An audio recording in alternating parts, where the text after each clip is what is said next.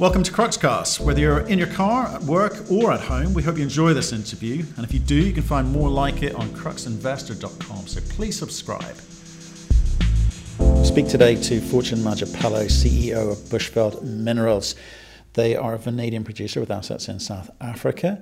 We talked to them about the 2019 numbers and why they disappointed the market and what the rest of 2020 holds in store. They're looking to become 9% of the world's vanadium production. We look at the vanadium price and where that's going in the medium to long term.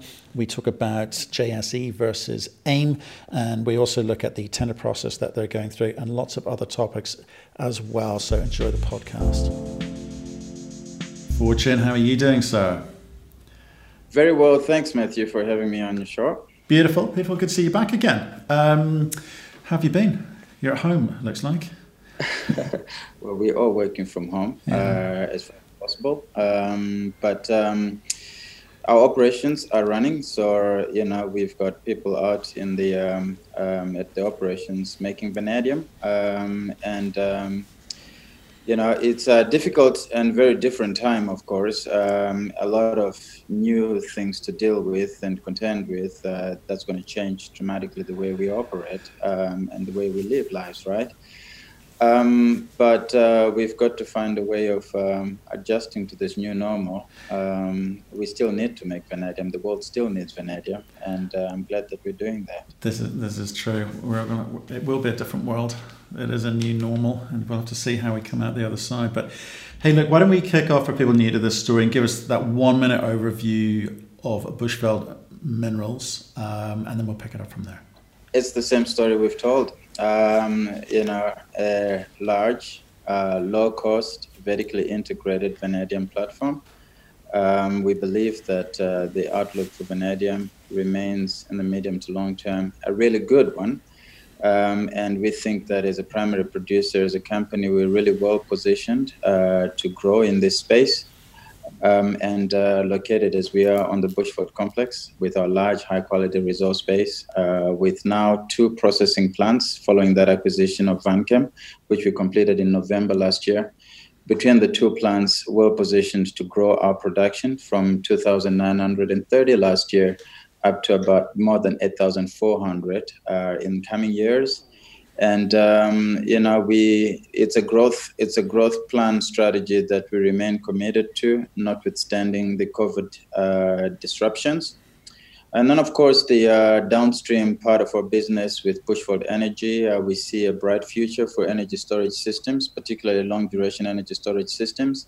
And again it's a place we see Bushveld really well positioned to emerge as a leader um, playing a critical role uh, to support the adoption of vanadium redox flow batteries in that uh, in that growing and exciting space.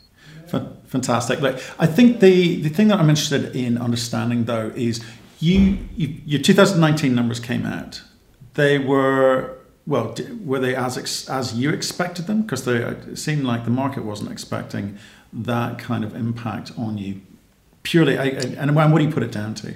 Yeah, look, uh, in terms of what you expect, right? I always say focus firstly on things that are within your control, right? So for us, it is production and it is cost. Um, we met our guidance last year in terms of the production volumes, um, and we also met our cost guidelines. So uh, guidance, which is which is quite quite a positive thing uh, to to have achieved. I should also highlight that from 2018. Uh, 2017, 2018, 2019, we've continued to show improvement. Uh, last year at Vametco, we produced uh, record volumes from magnetite ore only. Um, and uh, you know our costs continue to show improvement as we grow our production volumes. We expect to continue improving that cost position as well. Um, you know, in terms of revenue, uh, revenue base, uh, we generated 116 million dollars uh, in revenues, a significant uh, drop from 192 million dollars the year before. But I think viewed in terms of uh, the vanadium price uh, fall, uh, you know, from about $74, which is what we realized in 2018. Uh, last year, we only realized uh, $48.90. Uh, so the revenue drop is, is solely attributable to uh, the drop in the vanadium prices, which is something that you can entirely control. What you can control, as I said, is your costs to make sure that you still can be producing reasonable and good margins. Uh, we generated an EBITDA of $32.6 million um, last year, which is something we, we're particularly pleased with. Um, and uh, also ended the year with a, so, with a sound cash position of uh, 34 uh, million uh, dollars. Uh, so, and I think you know the the COVID the COVID pandemic arrived at a time I think for us as a company where we are in a sound state financially. We had implemented in 2018, sorry, in 2019, a transformation program at Vametco to even improve more on uh, you know our performance, our operational uh, efficiencies, um, and I think you know that will stand us in good stead uh, for this year going forward as well. Yeah, I mean it's a well-run operation. You know, we've talked in the past. We like we like the the business model. We like the way that you go about doing things, but price is something you can't control. I, I agree, but at the same time, you can sort of set market expectations. So, how do you start talking to us about you know medium to long term pricing when this is an unusual environment in which you're operating currently, isn't it? It is. And look, vanadium is a very volatile commodity. I think that's something we've always known and we've seen before. Um, and um, we've always argued that the best protection you can have against volatility is to be a low cost producer. Make sure that through the cycle you're generating positive margin. And, and that's our number one commitment with our operations to make sure that we drive that cost position even further uh, down um, in that first quartile of the cost curve. But we are in the vanadium market because we believe that it's a it's an attractive market. Um, we have outlined that we see uh, the market structurally to be one characterized by a structural uh, deficit. Um, the, re- the reasons for which we have explained being that demand is anchored in the steel sector where it continues to grow on the back, of course, of uh, a growing intensity of use of vanadium, supported in large part by the uh, new regulations in markets like China uh, to push out low quality rebars. Um, we see energy storage applications, particularly when vanadium prices have adjusted uh, to uh, the kind of levels we see today. We think energy storage applications for vanadium redox flow batteries will get a boost, uh, which will support demand even further. Um, and then on the supply side, um, you know, the concentration of supply um, and the fact that that supply is dominated by co-producers, and I'll talk to that in a moment because there's some interesting developments in that space, which, in my view, uh, make the outlook even more interesting. Um, and with very limited uh, scope for new supply in the horizon. Um, you know, so so when we talk about a structural deficit, that thesis is one that we we still think is um, is a medium to long term uh, feature of the vanadium market, uh, which is one of the reasons, by the way, why we uh, you know remain committed to our growth um, plan, um, and because we think that it is primary producers who ideally are well suited uh, to meet this growing requirement for vanadium. Now, I talked about the co-producers, and and what is interesting to note about them is that, and this is also, by the way, something which which is an uh, explains what happened in 2018 with with uh, in 2019 with the vanadium price uh, drop that we saw.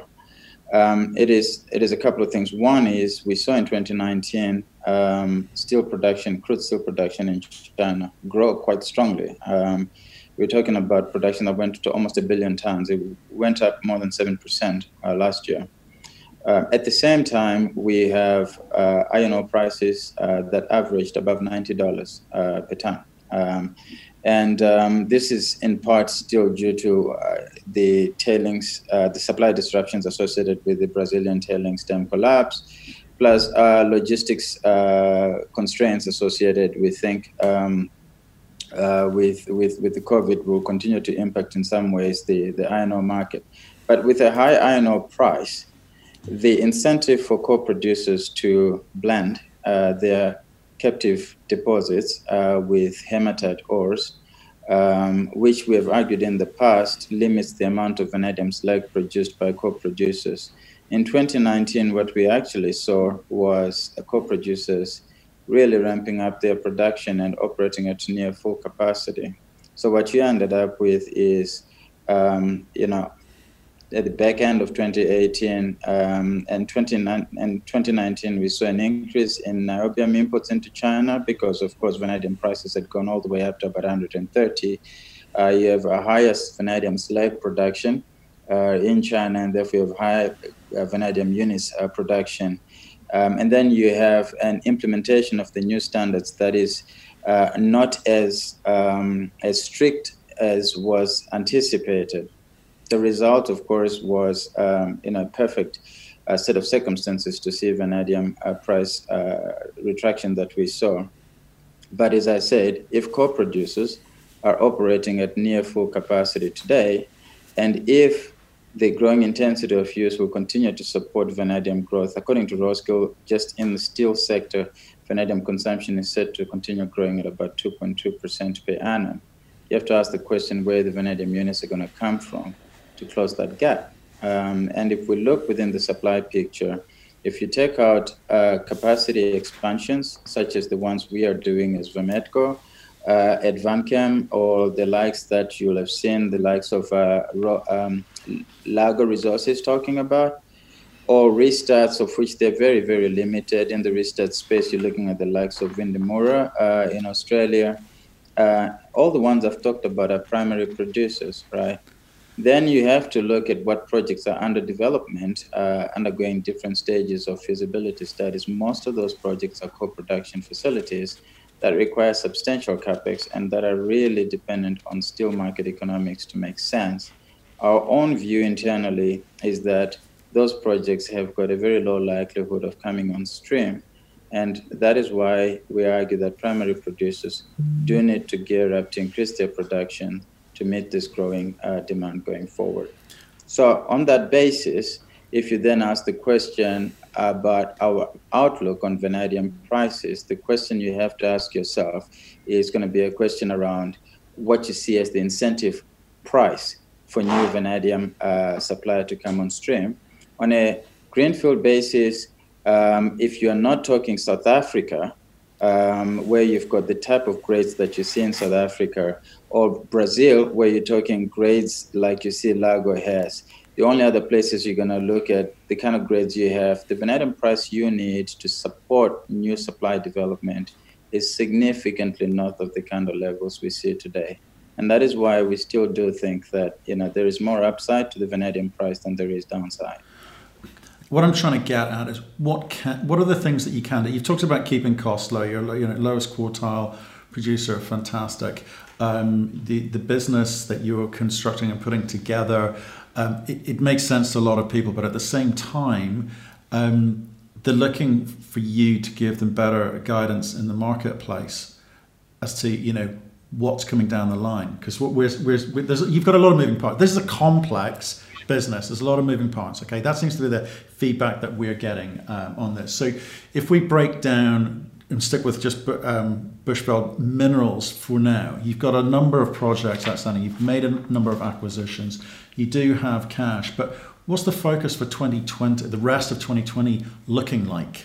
Think there are a number of moving parts, but in the end, it's really quite simple, right? I think in terms of our core focus, which is vanadium production, we outlined that we were following a brownfield strategy to acquire assets um, and bring them into production so we can actually get increase our production volumes uh, cheaper than it would cost us on a greenfield basis. That was the basis for the acquisition of Vametco. It's the basis for the acquisition of Vanchem. Between the two plants, we now own two of four operating primary vanadium processing plants in the world. Um, and um, we ha- have the asset base to now scale up our production. Um, and as we move more tons through our plants, we lower our cost even further.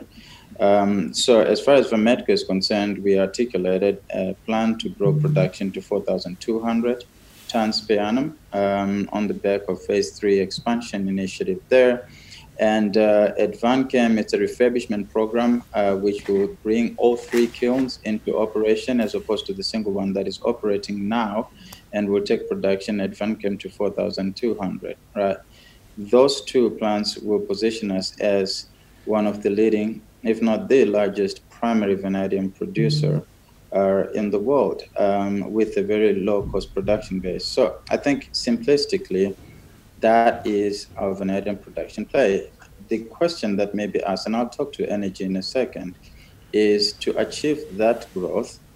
Um, what capital do we need to spend? Do we have the capital? Or do we still need to go to the capital markets to raise that money? Um, and I think those are valid questions to ask. Um, and uh, the answer to which is we have outlined what sort of capital we anticipate spending. Um, in terms of uh, Vametco, uh, refurbishing Vanchem, we outlined about a $45 million refurbishment program to bring the Mokopane mine into production, about $22 million and Vanchem expansion, which is about $25, 26 million dollars. So in total, you're talking approximately hundred million dollar capital expenditure plan over the next four to five years. Um, we have uh, also been relatively clear that we anticipate financing that from the cash that we generate from our own operations, and uh, that we are comfortable also that there are various uh, financing instruments available to us the beauty is we don't need to have all this financing upfront in one go. It's a it's a it's it's an it's a program over a four to five year period. Uh, this year alone in 2020, we expect to produce 4,000 4,300 tons of vanadium. That's about 35 to 40 plus percent increase on last year's production volumes. Our guidance in terms of cost is uh, an improvement on last year already. So, you know, before we've even implemented our phase three expansion at Vametco and before we've even really uh, brought in second and third kilns into operation at Vanchem, we are, we are growing our production base and we are lowering our cost base and therefore positioning our company even better. Uh, I'm comfortable that what we have is a prudent and um, conservative plan um, we will not, we are not under pressure to run to the markets. Um, we will, over the period, as, as I've outlined, uh, ensure that we fund these programs in the most uh, value accretive way uh, for our shareholders. On the Bushveld Energy front, uh, you talked earlier on to the moving parts. Yes, I think it's a story that people still need to get their head around to fully understand what it means from a value point of view. I think we've articulated what the strategy is, which is getting an electrolyte manufacturing facility uh, in place. We've partnered with the IDC. We have got the investment approvals to begin construction, and uh, we are moving forward with that uh, plant in East London. It is also about ensuring we secure deployments. Uh, we've got the mini grid at Vametco, which is moving forward and we have a fairly attractive uh, pipeline of other projects that we're looking at deploying uh, VRFBs into, which we're developing. Then we announced also, you'll recall, that when we know we can solve the uh, the double challenge of supply of vanadium and the cost input of vanadium into VRFBs, we think we are a big enabler for the VRFB industry. How do we partner with the manufacturing companies to help them scale up their operations? and uh, we articulated a plan around the vanadium redox flow battery investment platform last year. Uh, we invested $5 million into uh, what is now Invinity Energy Systems, uh, listed on AIM, uh, which has done pretty well for us um, and is a good example of how we want to play a catalyst role to assist VRFB companies access capital in the markets. We're not going to carry that load ourselves but we can be a catalyst, and we believe that by doing that, we can attract capital into this space. So, you know, we have we have outlined these, I think, very uh, in, a very granular manner what it is that we're doing, and we're executing steadily against each of that. It'll come a time, in my view, where the value of Bushveld Energy to the entire Bushveld Mineral story will become a lot more apparent. Um, and um, you know, I'm confident that that day will come sooner rather than rather than later.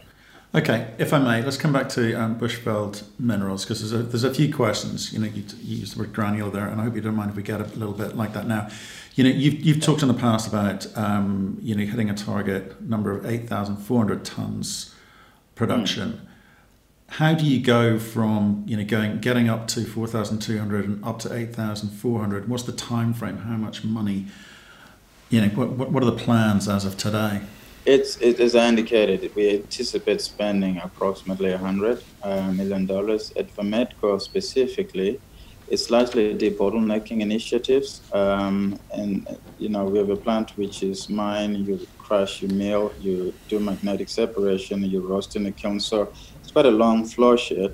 Um, and uh, we spent a huge chunk of our efforts in the initial phases at Vametco focusing on the upstream, which is our crushing and our milling circuit, our MagSep uh, concentration uh, capacity.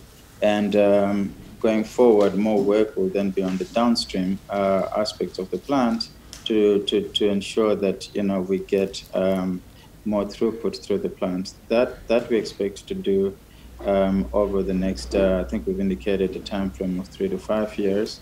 Um, and uh, in terms of spending, we anticipate spending approximately $25 million to achieve that. Um, that's Vametco.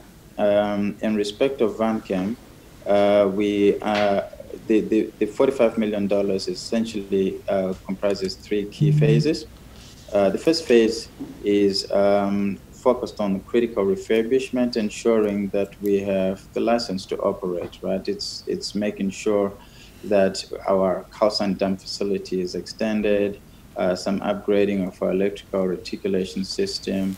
We bought a plant, uh, which is an old plant, and we need to make sure that with a single kiln configuration, we invest enough to sustain that level of production. Um, and that will see us produce about 1,100 tons of vanadium at Vanchem, which is in line with the guidance we've given uh, this year.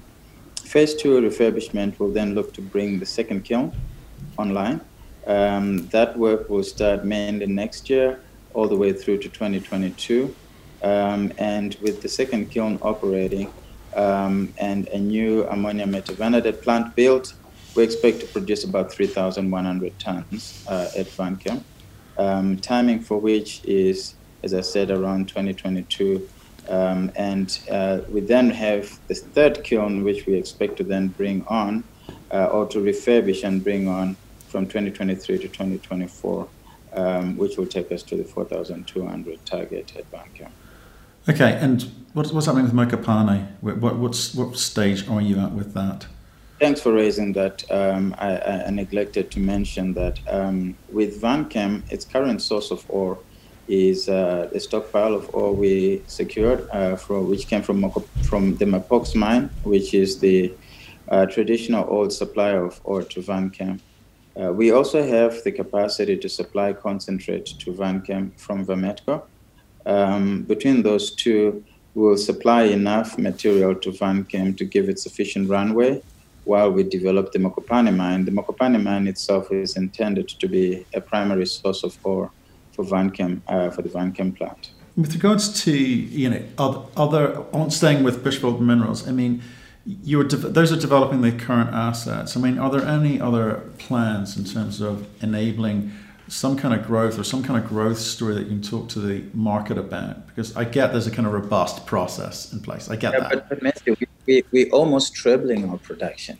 No, yeah? I get I, from from last year uh, to 8,400, I think it is fair to say that we need to deliver on that. Um, you know, if if I, I, think that in terms of just growth that we offer, um, that's in itself a fairly, uh, you know, strong growth profile uh, to put out there. I think if we start looking for for more uh, before we actually executing on what we have here on our plates, uh, you know, uh, we I, I, don't think that's necessarily the most prudent thing for us to do. But what about listing on the on the Johannesburg Exchange? That was a conversation that's been delayed now. In fact, why has it been delayed? The reason it was delayed is is that we last year we were busy completing the acquisition of Vanchem and we were listing on the JSE. How we treat Vanchem in our books um, was was something that um, we had to deal with. Um, and um, there was just no way that we were going to be able to, uh, uh, you know, complete, uh, well, complete a listing process while in the process we're, we're trying to complete an acquisition of a significant asset. Um, instead, what we did is we completed the acquisition of Van Vanchem. We have done our uh, full year results for 2019 we are now in a position where we can now move forward, clear about how you treat uh, came from an accounting point of view as part of the broader group consolidated numbers. Uh, so it was really just down to um, uh, uh to the practicalities of uh, of putting together the information that the regulators would require for you to achieve a listing on the JSE. Okay, so some people understand that. We've also had a lot of questions coming in about why would you do a dual listing? Why Johannesburg? What are the benefits? There are a number. Uh, one of them is the fact that uh, we think that the Bushveld story has got a lot of resonance uh, with, with South Africa um, at a number of levels. Uh, the growing calls for in country beneficiation of materials. Uh, there's a growing, uh, I think, narrative around African countries increasing their share of the battery metals value chain. Um, and I think you will see increasing policy support for those sort of initiatives. Um, we think that being uh, in a, with asset base in South Africa, the investor base in South Africa will have a better appreciation uh, of what we have. And then overlay all of that with uh, some constraints that local capital pools have in terms of investing outside of South Africa, we felt that the best way to give them an opportunity to participate in our story would be to list on the JSE. Okay. And can you explain what is the pro? You, you've indicated already that it could be quite time consuming when if you've got other things going on. What is the process? Because again, it's another question we've been asked. What is the process? What's the cost? It's not entirely that much different from the process of listing on any other exchange, AIM or London. It is it is that you have to put together an admission document. You have to make sure that you have uh, you know all the uh, uh, uh the financial reporting that goes with that. Um, you know, it's the issue for us, as I said, wasn't so much about uh, the costs or the length of uh, of that process it was just down to the practicalities of how you incorporate an asset that you're still in the process of, of acquiring. Okay. Um, and no plans to delist from AIM? It was a question sent in. uh, Matthew, I can't, I can't give you a straight answer about that. Um, I will be honest with you and tell you that uh, we, we, we're very frustrated uh, as a company um, in terms of um, you know you do so much work you articulate i think a fairly robust strategy you execute with discipline against all of that and um, you know the, the the performance is there in terms of the assets the quality the production. You expect at some level that the share price looks after itself right? Um, it, look, it may come down to some structural aspects, uh, such as the fact that, you know, coming as we do from a world where we're an exploration company with a very heavy retail shareholder base, um, you know, that as we grow, we do need to see more institutional shareholders on our register. You know, accept that. Um, but uh, at the same time, you know, for, thanks to the manner in which we acquired Vametco um, and the cash it generated for us since we acquired it in 2017, we haven't had to run to the market to raise money uh, in a way that would have brought in institutions onto our register. And I think that's a positive thing in that as a company, we have a record of not rushing to capital markets and we look to protect our shareholders as far as possible. Um, you know, but the result is still that we have a very strong retail uh, shareholder register. And by the way, I'm very appreciative of the retail shareholders because they have been, uh, they are the reasons why we've got to where we are uh, as a company.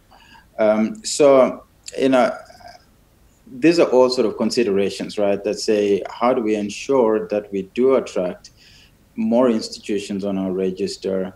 how do we make sure that there's greater understanding of the intrinsic value of the company, uh, which talks to how uh, the company, the analysis, the, uh, the coverage of the company in the right places by the right uh, uh brokers, analysts. Uh, these are all things we, we are doing.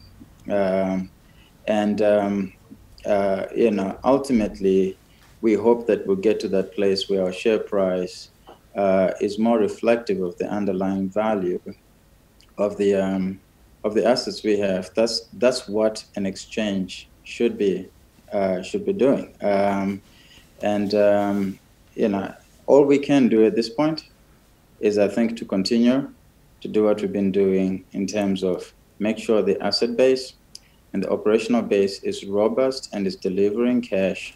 And at the same time, as far as the capital markets uh, approach is concerned, we continue to explore ways to ensure that we do close that apparent gap we see between intrinsic value and the current share price we have.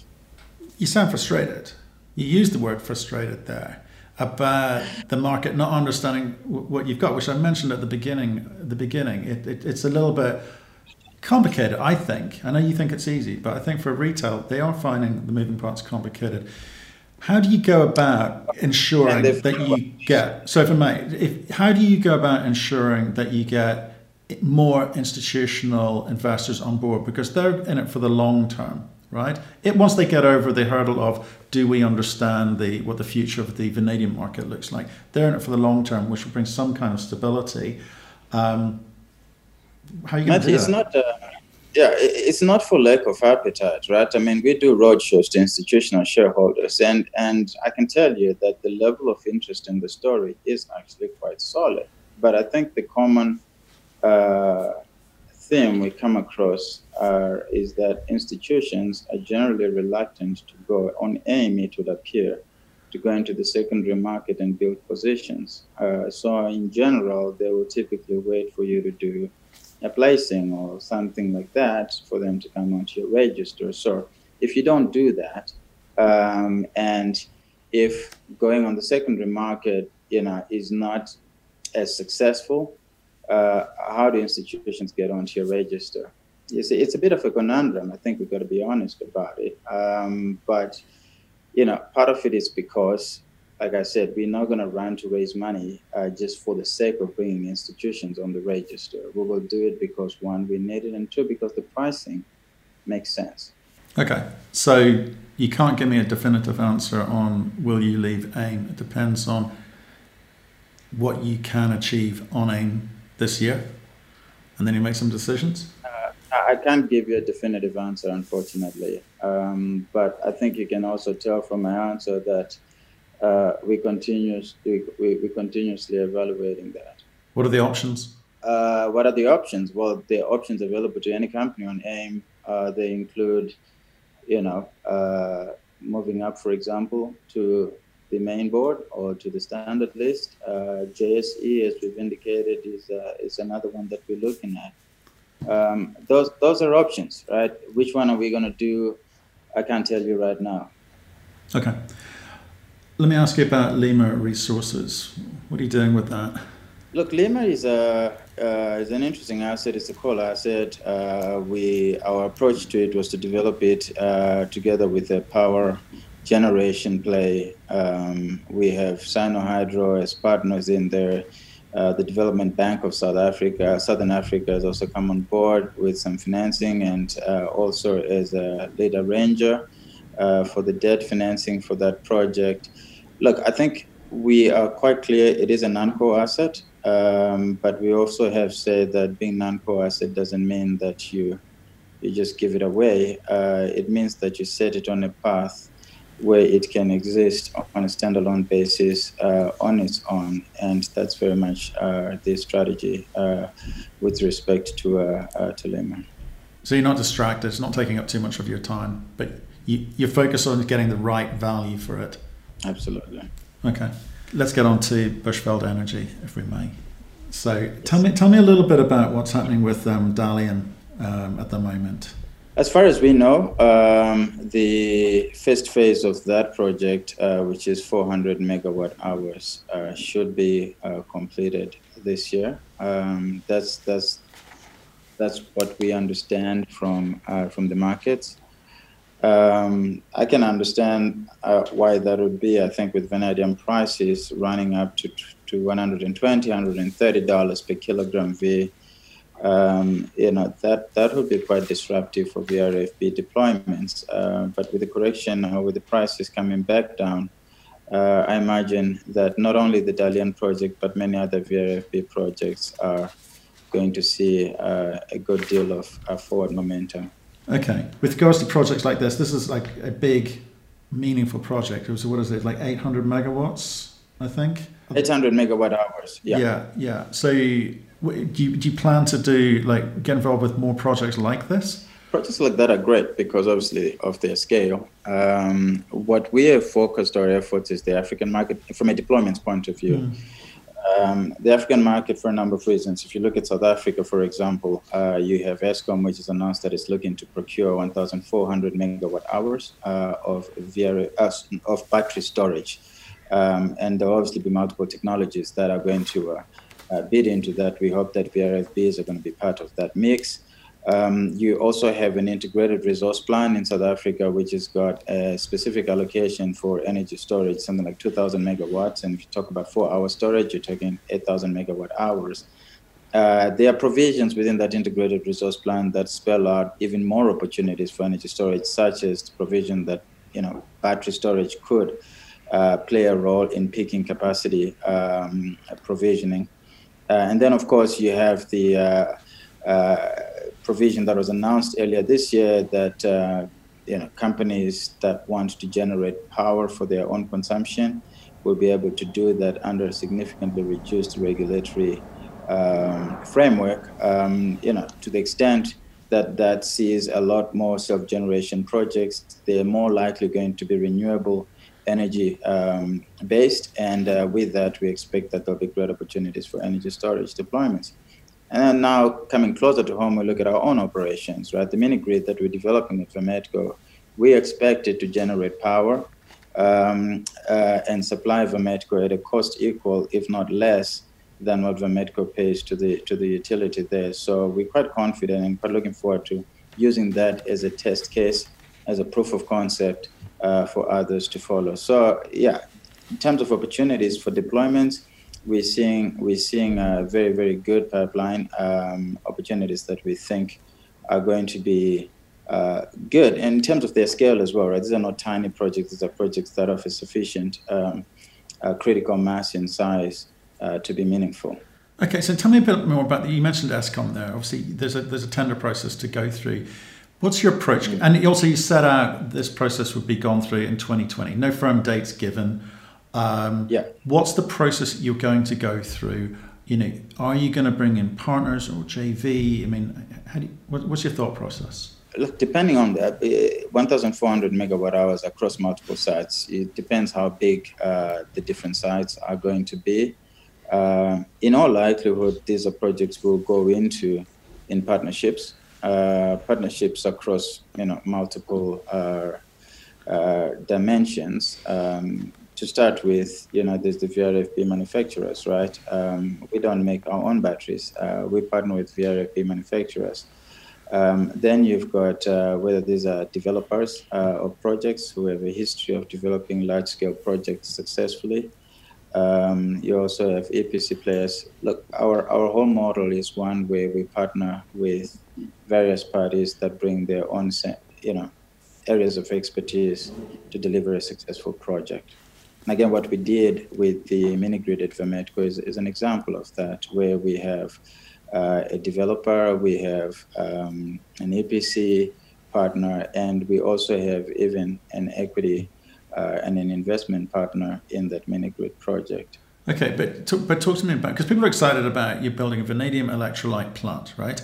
It's yes. not too many of those around. So, um, you know, when, how much, what do you how how do you go about delivering something like that? I know you you just kind of gave us a bit of an outline, but I think people are keen to understand more about the timelines, which you haven't mentioned there.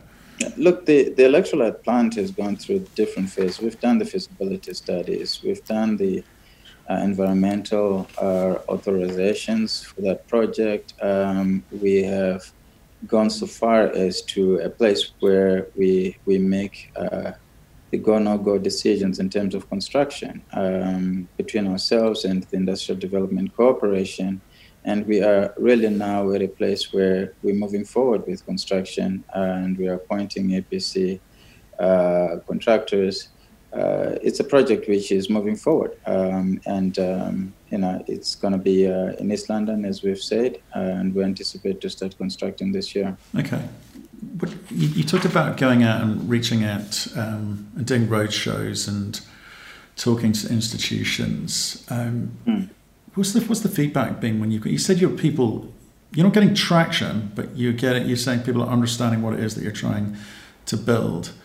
How do you get them over the line? Does it all come down to vanadium price? Again, the question has to be what, what, what does it look like to get to get them over the line? I mean, if I talk to 10 institutions and they like the story and they say, okay, fantastic, would like to be part of your story, um, what is getting them over the line? Um, is it that they go into the market and start buying up Bushveld shares? And you know, the general the general observation is that institutions are not particularly keen to do that. Um, partly because of just how difficult it is to build positions, meaningful mm-hmm. positions in the secondary market. So, so I can take feedback that says, look, um, you know, we get the story, uh, we like the story, and the general observation we have is uh, one that says, you know, if you have an event, um, you know, like a capital raise, then come back and talk to us. And typically, that's the that's the time when you'll see institutions come onto your register. So I, I don't feel that we're not having any traction when we're doing our roadshows. If anything, I think that we're seeing really good responses, good feedback. Um, but again, I have to remind you that the last time we raised any significant capital in the markets uh, was 2018 March. So how do you solve the problem? It's a conundrum. It is. I mean, it's a nice problem. Yeah. It's a nice problem to have in a way, but at the same time, you recognize it, it's something that needs fixing. It is, and you have to do it balancing a number of things at the same time, right? Like I said, you don't want to raise money for the sake of raising money. Uh, you have to do it. Um, you have to you solve it, making sure on the one hand you're looking after your existing shareholders uh, who have been and who are supportive uh, of your story, and make sure that you protect their value, right? Um, at the same time, you know, if you're going to bring in institutions and other shareholders on board, absolutely do that. But you know, there's a price point at which it makes sense to do that. There's a price point at which it doesn't make sense to do that. When you have uh, options in terms of how you fund your story, it's a good place to be in because that means that you go look for the right time, uh, but you're not under any pressure to do something immediately. So you're you're a really well run company. You look after your costs. You got some money in the bank. Shouldn't you go and do something bold like go and buy Largo? you know what? I think I, I, was saying that you you know you should always dream. Um, we built this company on the back of a dream. Um, I do think that also you have to uh, earn the right to grow uh, which in this instance, I think for us, we're in a phase where we need to demonstrate that we can manage and run our operations well. And I think that's our, that's our, our big priority and focus at the moment. Fortune, thank you so much for your update. Uh, always love hearing your story. I love the way you tell it. Um, stay in touch. Let us know how things are progressing this year. It's been a difficult start to the year for everyone. I mean, you're you know, your share, your share price hasn't kind of got back to where it was in February. Um, I think that's a factor of the vanadium price. Would you agree? I think it has to do with the vanadium, price to a large degree. Um, you know, but look, we went through a lockdown, um, and uh, we came out and reiterated our guidance for this year in terms of both production volume and uh, costs. Uh, you know, I, again, I'd, I'd hope that those sort of things uh, signal the levels of confidence we have in the operations we have. Um, know, and all I can say, I think, to both our shareholders and to the market in general is to keep the faith. Thanks, Fortune. Thank you for listening. If you've enjoyed the interview, why not subscribe to Cruxcast or our website, cruxinvestor.com, and of course our YouTube channel, Crux Investor. Plus, you can catch us most days on Twitter and LinkedIn. We really love getting your feedback, so please keep it coming, and we'll speak to you again soon.